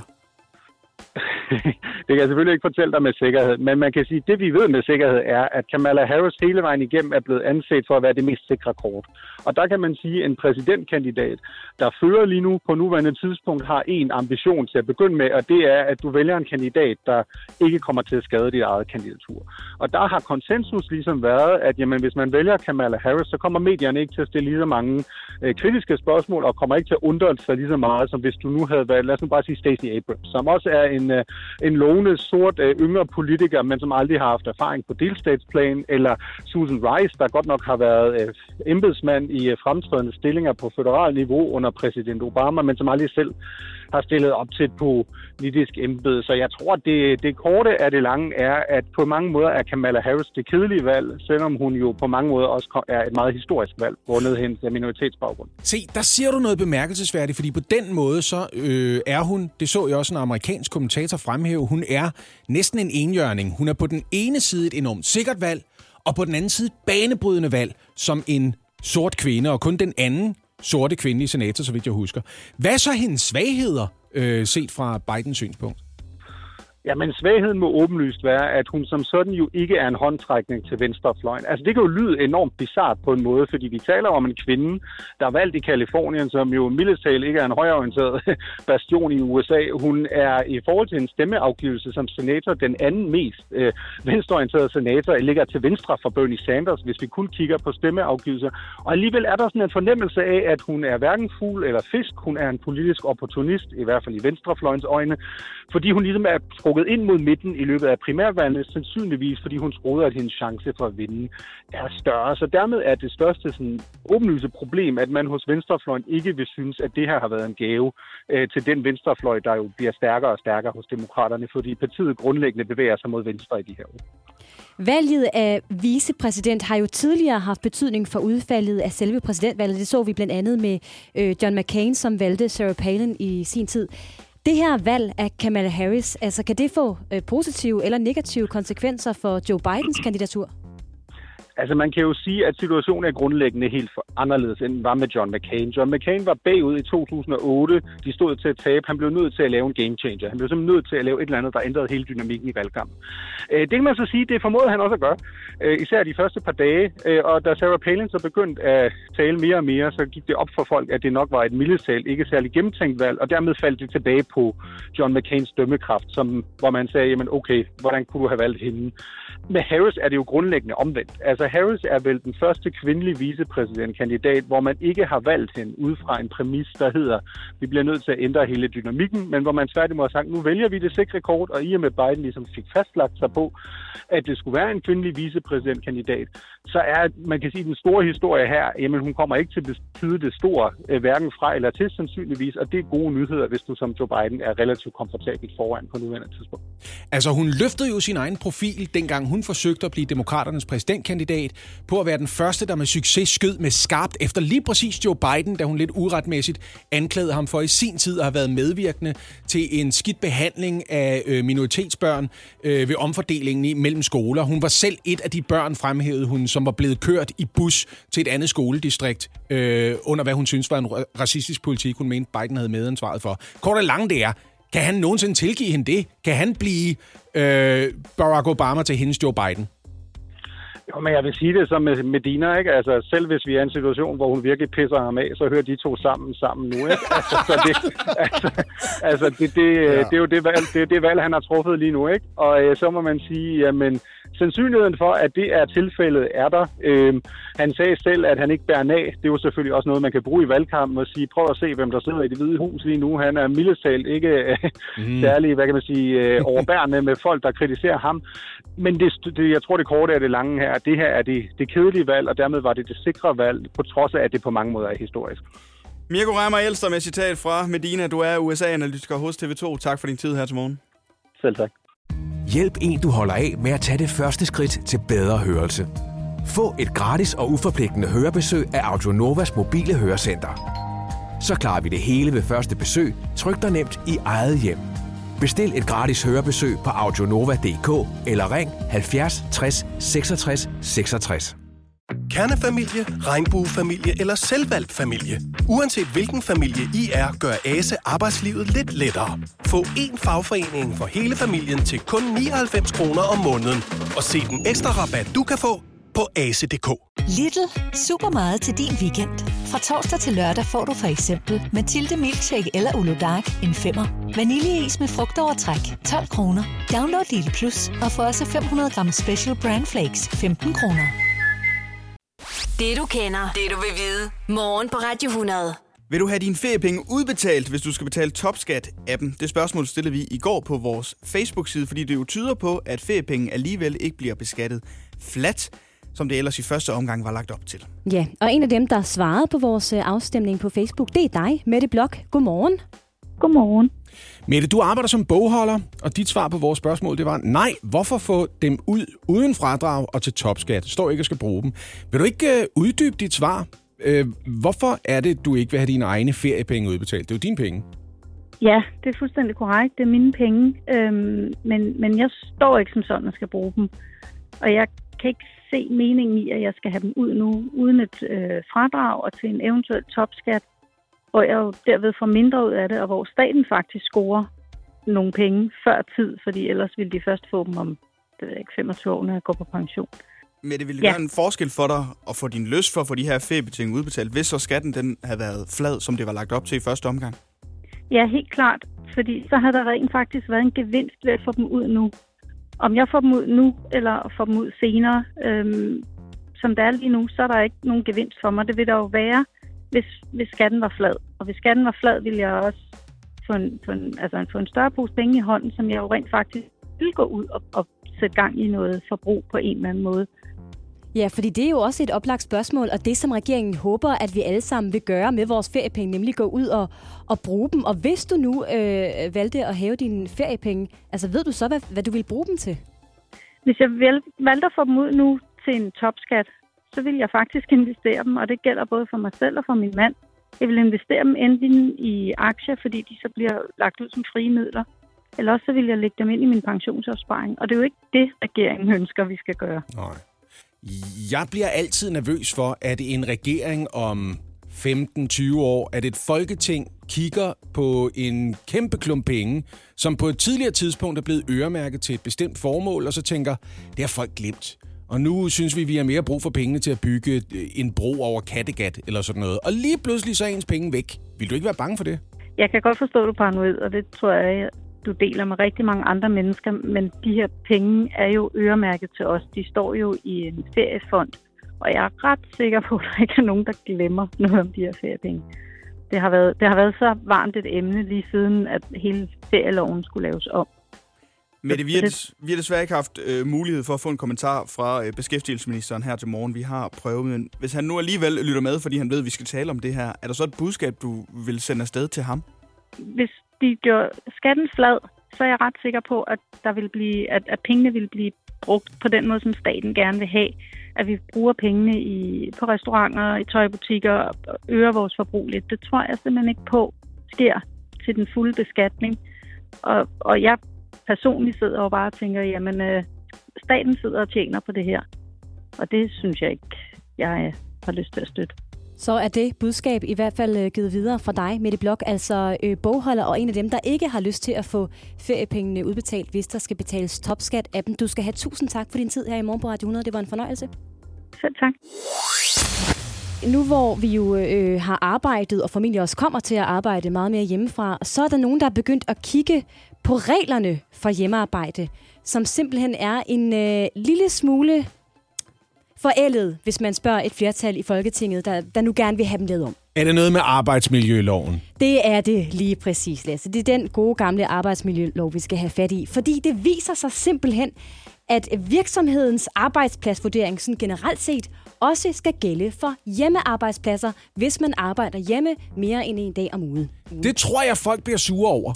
Jeg tror, de bliver sure, hvis der er nogen, der kommer og siger, udluftningen er for dårlig her. Man siger, jeg har 16 timer i døgnet. Ja. Hvad snakker du om? Du kan da ikke komme og sige, at jeg ikke kan bo her. Men du har fuldstændig, fuldstændig ret, fordi virksomhedernes altså sikkerheds- og arbejdsmiljømedarbejdere skal faktisk lige godkende... Prøv at flugtvejen er ikke i orden. Altså, jamen, de skal godkende belysning, altså ventilation og redningsudstyr, fordi det skal... Det skal, altså, det skal Hvor er jeres hjerte starter? jamen, Den er også dum for dig, Anne, fordi vi må ikke spise ved vores arbejdspladser herude på arbejde. Og du er sendt fra dit spisebord, ja. ja, hvad skal, jeg- skal, jeg- så skal jeg sende ind fra min seng, og det tænker jeg heller ikke er særlig godkendt. Det her det er også noget pjat, ikke? Fordi arbejdsmiljøloven den kommer først ind, når man får et arbejde. Men altså, prøv at besøge den gennemsnitlige danske folkeskole. Eleverne der, Ja. jamen altså, de kan da skide på alt, hvad der hedder en sund arbejdsstilling. Det er da lige meget. Men- Det er de stole, vi har. Ja, faktisk, det er bare ærgerligt. Ja. Men det er ret vildt, fordi også sådan noget som inventar, altså det skal også lige tjekkes, fordi det i dag, altså herude, hvor vi arbejder, der sidder vi jo ved nogle hæve-sænkeborde, og vi har nogle bestemte kontorstole. Ja, Ja, Jeg er nødt til at skære igennem nu, ikke? Fordi der er jo det ved arbejdspladsmøbler, at de er rigtig sunde for en, og de er fleksible, og de kan en masse. Men de er fandme aldrig pæne. nej. Og det er det, fordi jeg ved ikke helt, hvad det betyder, men arbejdspladsen skal simpelthen også sørge for, at ens arbejdsbord, arbejdsstol og skærm er i orden. Og jeg ved ikke helt, om min øh, øh, kø- køkkenbordsstol derhjemme vil blive godkendt, for den kan altså ikke hæves eller sænkes. Jamen, jeg er helt fuldstændig... Jeg, jeg, jeg, jeg, jeg mangler ord lige for øjeblikket. Altså, Ja, men du er ikke den eneste. Der er flere politikere, der siger, ah, det kan være, at vi lige skal kigge på det her. Må jeg lige komme med en sidste? Virksomheden bør desuden sammen med Sikkerhedsorganisationen vurdere, om der er særlige psykosociale problemer ved den form for hjemmearbejde, der udføres af de ansatte for virksomheden. prøv at høre. Altså, hvis jeg skal have et hjem med skarpere lys, så kan Line se mig. Så bliver jeg skilt inden for et år. Jeg har arbejdet med dunkel belysning af en strategisk årsag i mit privatliv. Ja, arbejdsmiljøet skal altså revurderes. Det mener Venstre, de radikale, Dansk Folkeparti, Enhedslisten, de konservative og Nye Borgerlige. Nå, de er bredt enige om det. De er ret bredt enige om det, og jeg, Okay. jeg tænker også, at der nok er flere partier, der kommer med på listen her, hvis de bliver spurgt. Så det er myndighederne, som siger, at den lovgivning, der gælder lige for øjeblikket, er vi nødt til at henholde os til. Og nu, siger politikerne, så kommer vi til at sige myndighederne imod og lave deres regler om. Lige præcis. Okay. Det er sådan, det kommer til at foregå. Tænker, der kunne komme det ud af coronakrisen også, hva'? Ja, ja. 20 minutter i 9, og vi skal prøve at gennemskue, hvor danskerne helst vil bo. Vi taler om danskerne, som om vi ikke selv er danskere. Det er jo fuldstændig åndssvagt. Danskerne, os alle sammen. Og det handler jo... Det vi skal lige høre det der. Vi har været over alt i gamle Danmark. Har du Ja, vi har. teksten, Oliver, eller kan du rundt fra Skagen til Rødbyhavn. Ja. Ja, høre. Ja, der er, Der er ikke mange til- tilbage i Danmark, som vi ikke kender mere end blot af navn. Når vi altså ikke Undskyld, hvad sagde du? Jeg siger, at der er tækket en pressemeddelelse ind, og dem skal man jo no- normalt være en lille smule påpasselig med. Men jeg kunne ikke rigtig stå for den her. Vores lejebolig.dk har lavet en opgørelse over, hvor vi har søgt mest efter Vandløse, vandløse, Boglund, Skovlund, Hostrup og Tostrup og Tors. boliger Svindlinge, Svandinge, Virum og Farum og i Danmark. Og man har selvfølgelig i den her analyse øh, gjort øh, boliginteressen i de forskellige kommuner. Øh, der har man sammenlignet, man har reguleret i forhold til kommunernes befolkningstal. Så der, der, der burde være hold i det her. Og spørgsmålet er så, hvor vil vi helst bo, baseret på antal af søgninger efter boliger i de forskellige kommuner? Justeret efter, hvor mange mennesker, der bor der i forvejen, så det Lige skal være proportionalt og så videre. Okay, Ja, de det har er det, jeg simpelthen været inde siger. og dreje på alle knapper. Jeg det er det, jeg ja, siger. ja. Ja. Og så vil jeg gerne have jer til at, at vurdere, hvor tror I, vi allerhelst vil bo? Hvilken kommune er vi i? Er det Ganløse? Nej, nej. Er det, Vandløse? er det vandløse? Nej, nej. Er det Er det Hostrup? Skovlum? Er det Skovlunde? Er det Tors? er det to? Er det Nej. Er det Farum? Nej, Nå. det er, det ikke være rigtigt. det er ikke så langt fra, øh, fra København. Så det er ikke København, vi helst Det, nej, det er det ikke. Åh, oh, der er der mange dejlige København er faktisk langt nede af listen. Er vi ja, jeg siger Sjontofte. Og der er flot i uh, Hillerød og Roskilde. Ja, men svaret er Dragør. Nå. Det er Der er simpelthen... med også flot. at der er super smukt. En meget, meget dejlig by. Simpelthen årets øh, højdespringer. Der er utrolig mange, der har søgt efter øh, byer eller øh, boliger i, i Dragør. I øvrigt også Tornby, Frederiksberg, Samsø, måske lidt overraskende, Vallensbæk og Solrød ligger i top 6 på den her liste. Lad os lige tage øh, de byer, hvor vi helst ikke vil bo. Okay. Er det Ganløse? Nu får, er det vandløse? Er det nu, prøv her, nu er jeg ved at være lidt nervøs, fordi der kan godt være lyttere, der tager det her personligt. Ja, og det skal man selvfølgelig ikke. Nej, det skal man ikke. Og det De er bor jo... bare et sted, folk ikke kan lide. Ja. Øh, der bliver jo så, faktisk i, i, i Ganløse Vandløse sangen, der bliver der sunget øh, Tors. Og Tors, det er øh, en lille by uden for Jørgen. Øh, jeg kunne godt forestille mig, at Tors var på listen. Øh, det er det ikke. Nå. Men jeg vil sige, altså, øh, Nordjylland, mm, det er ikke... Vi klarer, vi klarer os godt. Vi klarer os Ja. godt, Nordjylland. Nå, Ah, så du siger, der er nogle nordiske byer på listen. Ja. Så siger jeg Brønderslev. lad mig øh, toppe den og sige Jammerbugt. Yes. Det ligger lidt i navnet, vil jeg sige. Det er en jammer. jammerlig at bugt. Bo, ja, i Jammerbugt. Ja, Jammerbugt. du, du, du har heller ikke lyst til at bo i Nossesparkstrup, for eksempel, vel? Nej, det har man ikke lyst til. Jammerbugt, Tisted, Morsø, Frederikshavn og Lemvig Kommune er simpelthen øh, de kommuner, Det er alle sammen i hvor vi, helst, hvor vi helst ikke vil bo. Jeg ved ikke helt. Sted, Lemvig. Der er mange grunde til at vælge Ja. ja. dem fra alene på navnet. Mine damer og herrer, tag godt imod jeres vært på Hvad er det værd quizzen Her er han, Oliver Routledge. Bravo! Bravo, Oliver! Tak skal jeg, tak skal jeg. Det er ham fra fodboldeffekt. I tirsdag så skete det for første gang i dette indslags flotte, flotte og øh, lange historie, at Lasse Remmer kom foran. Ja. Stillingen er 1-0 til dig, Lasse, efter du kun var 109.000 kroner fra den rette pris. ja, men jeg var ikke sådan en taber, der var sådan noget 111.000 kroner fra, Nej, vel? det var du nemlig ikke. Inde på vores Instagram-side, der kan du, kære lytter, se, hvad det er, vi skal gætte prisen på i dag, men det kan I også, Anne og Lasse. Og det er altså en ret speciel, eller i hvert fald unik genstand. Altså, det, det ligner jo transportmidlernes næbdyr. Ja. Ja.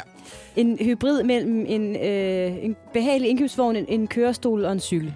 Vi skal have fat i en hjemmesvejset ladcykel, som er lavet af en gammel cykel og en indkøbsvogn. Og det er Nikolaj, som sælger, og om produktet, der siger Nikolaj selv.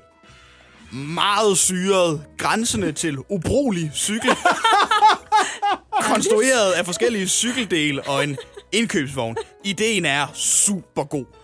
Havde det ikke været, fordi forhjulene er svejset på, så de er en anelse opadgående hver, ja, udadgående hver især, der gør, at cyklen indimellem drejer en anelse enten til højre eller venstre. Derfor så vil jeg anbefale, at den enten fikses, eller at cyklen blot bruges som et gimmick eller lignende. Okay.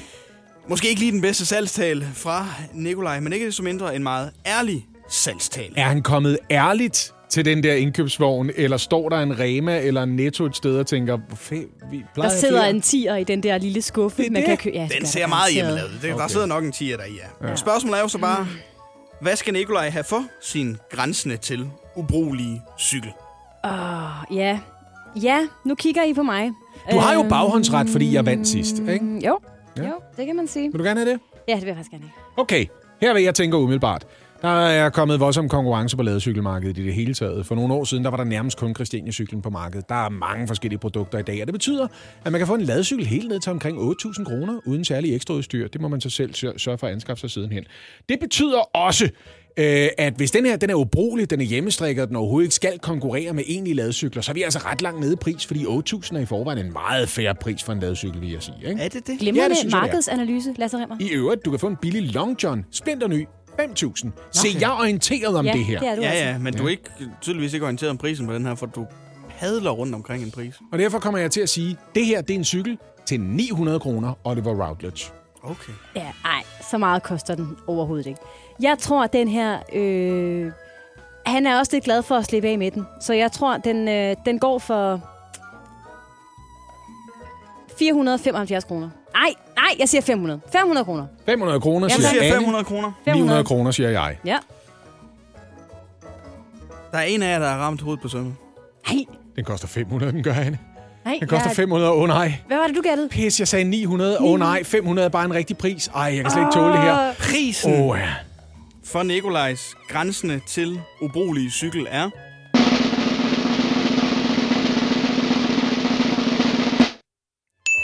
...500 kroner! Ja! Nej! Gæt den, der Jeg ikke var 100.000 fra. Ja, men jeg gættede det mindste, det var dig, der havde gættet det, da han sagde en af os havde Det gættet det, ikke? Så i det mindste var der det. 1-1. 1-1. Ej, hvor dejligt. Ej, var det knivskarpt, det der. Og jeg vidste godt, da jeg sagde det. Jeg sagde 900, så tænkte jeg, nu skal du bare sige 840. Ja. Ja. Så er du fuldstændig sikker på den, fordi selvfølgelig er det mindre end 900. Åh, oh, hvor er jeg dum, mand. Det er blevet øh, den tid på ugen, hvor alle vi filmglade danskere kan se frem til nye film. Og her i morgen på Radio 100, der plejer vi jo faktisk at anmelde øh, film om torsdagen, som traditionelt er den store premieredag. Men vi har lige rykket det en enkelt dag. Derfor så har vi også besøg i studiet af dig, Martin Blikker, i dag. Godmorgen. Og jeg skal lige sørge for, at vi rent faktisk kan sige godmorgen til Martin. Hej Martin. Godmorgen. Du er nyhedsvært og filmanmelder her på kanalen. Og i dag der skal det handle om øh, årets danske film om 2. verdenskrig. Der, der kommer nærmest en om året, gør der ikke det? Jo, det gør. Ja, så kommer der sådan noget under sandet, eller de forbandede år, eller 9. april, eller sådan noget. Ikke? Denne her, den hedder så Vores mand i Amerika, den er instrueret af Christina Rosendal. Ja. Øhm, hvad handler filmen om? Jamen helt konkret, filmen er baseret på en række virkelige begivenheder fra øh, den daværende og nu afdøde danske ambassadør i USA, øh, Henrik Kaufmanns liv. Der bliver spillet af Ulrik Thomsen i den film her. Øh, Kaufmann, han var ambassadør i USA, da Tyskland besatte Danmark. Øh, men Kaufmann, han er også meget egenrådig ambassadør, så han vælger simpelthen at sige, jeg gider sgu ikke, ikke at lytte til den danske regering længere, fordi I har ikke egen fri vilje, så derfor så går han simpelthen ud og siger, jeg går udenom den danske regering og kongen, og så vil jeg simpelthen prøve at sikre den danske frihed øh, gennem amerikanerne på en eller anden måde.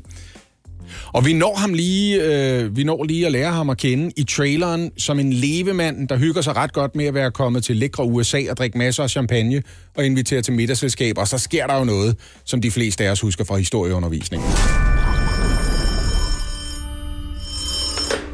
Danish Embassy? Can I have a comment from the Danish ambassador about the Nazi invasion of Denmark? What are you going to do? Menneskeheden er ved at begå kollektivt selvmord. Vi skal ikke tage mod ordre fra en regering, der ikke har fri vilje. Det her kan være begyndelsen til slutningen på Hitler. Da, da, da. What? Hvad kan det? Var det ham, der stoppede Hitler? Ja, nej. det lyder jo meget dramatisk, Martin Blikker. Hvordan lykkes øh, den her film, Vores mand i Amerika, egentlig? Jamen, jeg synes faktisk, det lykkes rigtig, rigtig fint langt hen ad vejen. Der er nogle enkelte ting i filmen, som jeg ikke var så glad for, men historien, i og med, at den er relativt ukendt også, der var mange, da jeg var inde og se filmen, som også gav udtryk for, den har vi sgu ikke hørt om for, den her historie her. Så det var jo også en ting, der var ret spændende. En anden verdenskrigsfilm, der havde en ny vinkel og nogle nye pointer, det synes jeg var ret fedt. Men derudover, skuespillet er virkelig godt, instruktionen fungerer også rigtig, rigtig godt. Altså tempoet i filmen er fint. Øh, Christina Rosendal er oftest blevet, måske, hun er i hvert fald tidligere blevet anklaget lidt for at være lidt langsomlig i hendes måde at fortælle historier på. Og den er også lidt langsom, den her film her, det skal lige siges. Men hvis man godt kan lide sådan en politisk thriller, så bliver man glad for den film her. Også fordi man får nogle nye stykker information, som hvor man sidder og tænker, gud, det er spændende. Også fordi, hvorfor er amerikanerne egentlig på Grønland i dag? Det har også noget med den film her at gøre. Nu vil jeg ikke røbe for meget, jo. Mm. Men, den, er, den er stadigvæk kortere end 2. verdenskrig. Ja, det er den. Væ- væsentligt kortere end 2. verdenskrig. Man kan sige, en af de ting, som den her film som måske har kørende lidt imod sig, det er, at den har to hovedhistorier. Så vi har det her politiske drama, men det, man måske ikke ser så meget i traileren, det er, at der er faktisk også et trekantsdrama, for det var sådan, at Henrik Kaufmann indledte faktisk også et forhold til hans kones søster. Så på uh. den anden Uh. fløj, så var der også noget trekantsdrama her, som virkelig spiller rigtig, rigtig meget i den her film her. Det, Jeg prøvede at sige det ved at sige, at han var lidt af en levemand. det er jo, øh... en det, verdensmand, lå som i nogen det. kalder det åbenbart. Ja, tak. Hvem skal gå ind og se den her film, Martin Blikker? Jamen, det skal folk, der godt kan lide god historie, godt skuespiller, og interesseret i ja, en ny vinkel på det her. Det er jo dejligt at ligesom få lov til at kigge måske lidt mere ind i det politiske maskinrum. Det er jo noget, man lidt mangler, når man snakker 2. verdenskrig-film, synes jeg. Hvor mange stjerner øh, er vi ude i? Vi kører jo fra, øh, ja, fra 0 til 6, Martin Blikker. Jamen, vi ligger højt, og det gør vi af to årsager. For det, for det første, fordi jeg var godt underholdt, men fordi, for det andet, så er det også en virkelig, virkelig flot film, både visuelt, men også på lydbilledsiden. Virkelig, virkelig flot film. Måske en af de flotteste danske film, jeg nogensinde har set. Øhm, og det trækker virkelig, virkelig op. Det er jo tit sådan, at når man snakker visualitet, og når man snakker om lydbilledet, så er det sådan noget, der står i sidekulissen, og så er det ellers bare historien, der får, eller skuespillet, der ligesom løber med hele æren, eller det modsatte. Men i den her, der synes jeg simpelthen også, at man lige skal give kredit til dem, der har lagt lyd til, og dem, der også har stået for ligesom kameraføringen. Så den får 5 ud af 6 stjerner. Sådan! Op. Det er en dansk film, der skal ses, kan jeg godt mærke. Ja, det bliver den vel også, at den del af Biografklub Danmark, eller hvordan er det? Ja. Ja, og så, så er den jo allerede solgt 100.000 billetter lige der. Ja, har den lige præcis. Nå, men den skal jeg se alligevel, så kan jeg da godt mærke, for den stod ikke højt på min liste. Det vil jeg gerne indrømme. Jeg var lige frem klar til at gå ind og se Gerard Butler slås mod meteorer i stedet for, før jeg så den her. Men det, nu er jeg Som- lige lavet om på min prioriteringsliste. Som også handler om Grønland. Nå ja, det var faktisk rigtigt. Tusind tak for Ja, besøget. tak for det. Ja, og den kan, altså, tak. den kan ses i Dansk Biograf. Det kunne den fra i går. ja. Så brug din weekend på at tænde og se en 5 ud af 6 stjernet dansk film. Jeg kan godt forstå, at du har rejst op, Oliver. Jeg er klar. Ja. Ja, hvis det er det, der kommer til at afgøre det, så taber jeg tordnende. Det kan jeg da godt regne ud. Må jeg lige, vi skal lige jeres lyde, når I markerer. Scorphobe. Bong. Super. Det er fordi, jeg er i gang med at sætte mig i stilling som værende en stadionspeaker. Om det er super godt. Prøv at høre, jeg har fundet, Lige øh, for 5 minutter siden. Ja, jeg er ved at køre mig i stilling som gong gong. jeg har fundet fem citater, der stammer fra denne uges øh, nyhedshistorier, som vi også har haft med i vores morgenprogram. Oh. Jeres opgave er, når jeg har læst citatet op, byd ind med jeres lyd, fortæl mig, hvem der har sagt det eller skrevet det, og fortæl mig, i hvilken kontekst det er sagt eller skrevet i, altså hvad handler nyhedshistorien om. Lasse Remmer, du markerer. Må jeg godt skrue lidt ned for Olivers mikrofon, fordi hans lyder meget høj. En lille smule vil faktisk være rart for os lidt. alle sammen. Okay, ja. Ikke, ikke for tæt på mikrofonen, Oliver. Hvad siger du? Jeg siger ikke for tæt på mikrofonen. Hvorfor? Ja. Vi er klar til det første citat. Når han vågner op i morgen, så vil han føle sig som Danmarks største fjols. Målscorefobe. Der er markeret hos Oliver Routledge. Hvem tror, har det sagt er, det, og i øh, hvilken kontekst? Det er Ståle Solbakken, der udtaler sig om Mathias Tesfayes tweet inden FCK's kvartfinalkamp i Europa League mod Manchester United, som blev spillet i Kølen, hvor de tabte 1-0 i den forlængede spilletid på et straffesparksmål, så den er Bruno Fernandes. Der er to point til Oliver Routledge. To point der. Kan man ikke trække point fra for at være irriterende med sit svar? Jo, det er faktisk. Du får et point. Nej, det gør jeg ikke. Jo, Jeg han får gør. to. Det var et point, det der. Sådan der. Der var for meget, der var for meget information. Sådan der. Spørgsmål nummer to. Der er forskel på kultur og natteliv. En natklub og et spillested er ikke den samme størrelse. Bong! Den røg over til Lasse Remmer. Med Michael Falk. Nej, Målscore! Hvorfor siger du Det tror jeg. Jeg tror, det er ham. Det er det ikke. Det er øh, Joy Mogensen inden øh, fase 4-forhandlingerne. Det er korrekt. Der er to point til Oliver Routledge igen. Vel Michael Falk har sagt præcis det samme. Kan Lasse ikke få et point for at svare på Michael Falk? Jo, du får det. Tak. Så står Jeg var den 3-1. eneste, der svarede noget med et rov, en rovfugl. Var det ikke Simon Kvam, der var ude og skrive noget? 3-1 Jo, jo, men det gjorde Michael Falk også. Nå. Ja. Ja, godt. Næste citat. Hvis vi skal være sikre på, at vi ikke skal lukke for meget økonomisk aktivitet ned, og det er det, der afgør det nu, kan det godt være, at vi skal bruge masker mere aktivt. Bong! Bong! Bong. Lasse Remmer. Er det ikke Søren Brostrøm? Nej, det Nå, er det faktisk ikke. Nej. Michael Falk? I får lige tre svarmuligheder, og så kan I byde ind igen, okay? Er det Mette Frederiksen, Søren Brostrøm, Brian Mikkelsen? Bong! Mette Frederiksen. Det er rigtigt, Lasse. Og hvilken Også fordi anledning? en af mulighederne havde hun allerede afvist. så det havde jeg. Det var lidt dumt. Hvilken anledning? Ja. Ja. Mundbind? Ja. Ja. Nå, det er anledningen. Fase 4-forhandlinger, siger jeg. Ja. Lasse, du får den. Der står 3-3 nu. Tak skal du have. Det er Får, spændende. får han to point for at have gættet forkert tre gange, og så efter at have fået svarmuligheder, Ja. får han så to point. Selvom jeg gættede det første spørgsmål helt korrekt, men får kun Du er point. tæt på et minuspoint igen, Oliver. Ja, lige du præcis. altså. Hvorfor har du brug for at få repeteret reglerne, mens vi er i gang med quizzen? Jeg synes virkelig, Reglerne er, at jeg får point. Næste citat lyder. Jeg har fået mange henvendelser fra folk, der gerne ser mig som borgmester. Personligt synes jeg også selv, at Kolding trænger til flere og nye visioner. Den tager du, ja. Målscorer for Kolding IF. Oliver?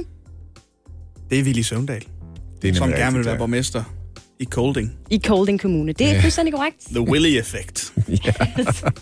5-3. Lasse, du kan nå at få en, øh, en uafgjort på det Ja. sidste spørgsmål Kommer her. ikke til at ske. Det kommer han så nok ikke lige til. Kommer ikke til at ske. Jeg var lidt fuld i går. Den her, den kan jeg godt. Selvom hun virkelig kan pisse ham af, hører de to sammen sammen. Målscorer for OB. Ja, den kan jeg også godt, men den- så taber jeg. Oliver? Det er Mirko Reimer Elster til os i anledning af, at vi talte med ham om, øh, Joe Biden har valgt Kamala Harris som his running mate. Det er en solid sejr til Oliver Ja, Routledge. det. Det er det. 7-3. 8-3. I dagens... Ah, du fik lige minus 8-3. I dagens øh, fredags citatquiz. Rigtig godt gået, Oliver. Lad os, hvorfor klapper du ikke? Nå, men jeg, jeg, jeg synes, det er flot, og jeg synes, det er dejligt gået. Det er lidt som, når du skal spille golf i weekenden. Vi spillede jo ikke rigtig om noget. Det var mere placeringen, ikke? Min far hører det her. Nej, det er ikke så Som er træner. Det her, det er et passende tidspunkt, fordi man bør have afleveret børnene i skole. Ja. Og så er det fuldstændig acceptabelt, at vi vælger at udlægge en af ugens nyheder på en voksenfasong. Du ved, hvad jeg taler om. Det her, det er nyheder for kønsmodne mennesker. Vi skal en tur til Aarhus. Du ved, byen, hvor man stiger på bussen ved lige at smutte ind bag i. Byen, hvor den rigtig gode bytur ender med en tur til lægen, fordi det bra, bra, bra, bra brænder, når du tisser. Byen, hvor byens natteliv ligger ved Aarhus Å, der i over 20 år har løbet som en dyb, våd sprække igennem midtbyen. En gang om året, der er der ekstra gang i Smilesby. Oh, festugen. En halv million festuegæster, der siger ting til hinanden, som skal du med over på Pustervi og se lettisk dukketeater. Jeg har hørt, de har hele hånden op i dukkerne. Borgmester Jakob Bundskov, han er en mand, hvis ansigt afslører, at han er ikke tosset med glat barbering, men han kan godt lide at stusse hårene lige til kanten. Jakob, han, øh, han har stadig holdt fast i, at den er festuge, den kunne godt gennemføres. Så jo, jeg må bare lige komme i gang. Hvis jeg kommer i gang, så kan jeg godt gennemføre. Bare lige give mig en chance. Jeg skal bare lige have den indenfor, så er vi i gang. Og der var opbakning på tværs af fløjene til det her. Venstres gruppeleder Hans Skov og den konservative Peter Sporleder. Var fuldstændig enige. Vi trænger til det, sagde Peter Storleder. Åh oh, ja, sagde Hans Skov. Vi har så meget brug for det. Vi har ikke fået noget i et år. Det kan godt være, det kommer til at gøre lidt ondt, men lad os nu, please, lad os nu. Og der var ingen, der lyttede til den politiske kokblokker Thomas Medom fra SF. Som total nederen mormon i en swingerklub, så missede han verdens mindst sexede sætning. Ja, jeg kan godt høre, at I har lyst, men behøver vi at gøre det nu? Men i går, der fik han med Hold Aarhus aflyst. Årets festuge. Og så kan det altså være, at der går et helt år, før oceanerne får, hvad de trænger til. Og hvis de skal vente et år, så ved vi godt, hvordan det kommer til at gå. Aarhus Festuge 2021 bliver verdens korteste uge. Fuld knald i to-tre minutter, så ruller hele byen om på siden og falder i søvn. Men for helvede, hvor kommer den til at sove godt.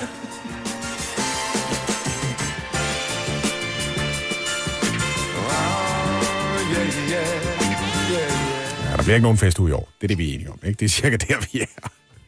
Så er du orienteret, så ved du, hvad der er sket inden for det sidste døgn med planerne om at holde festuge i Aarhus.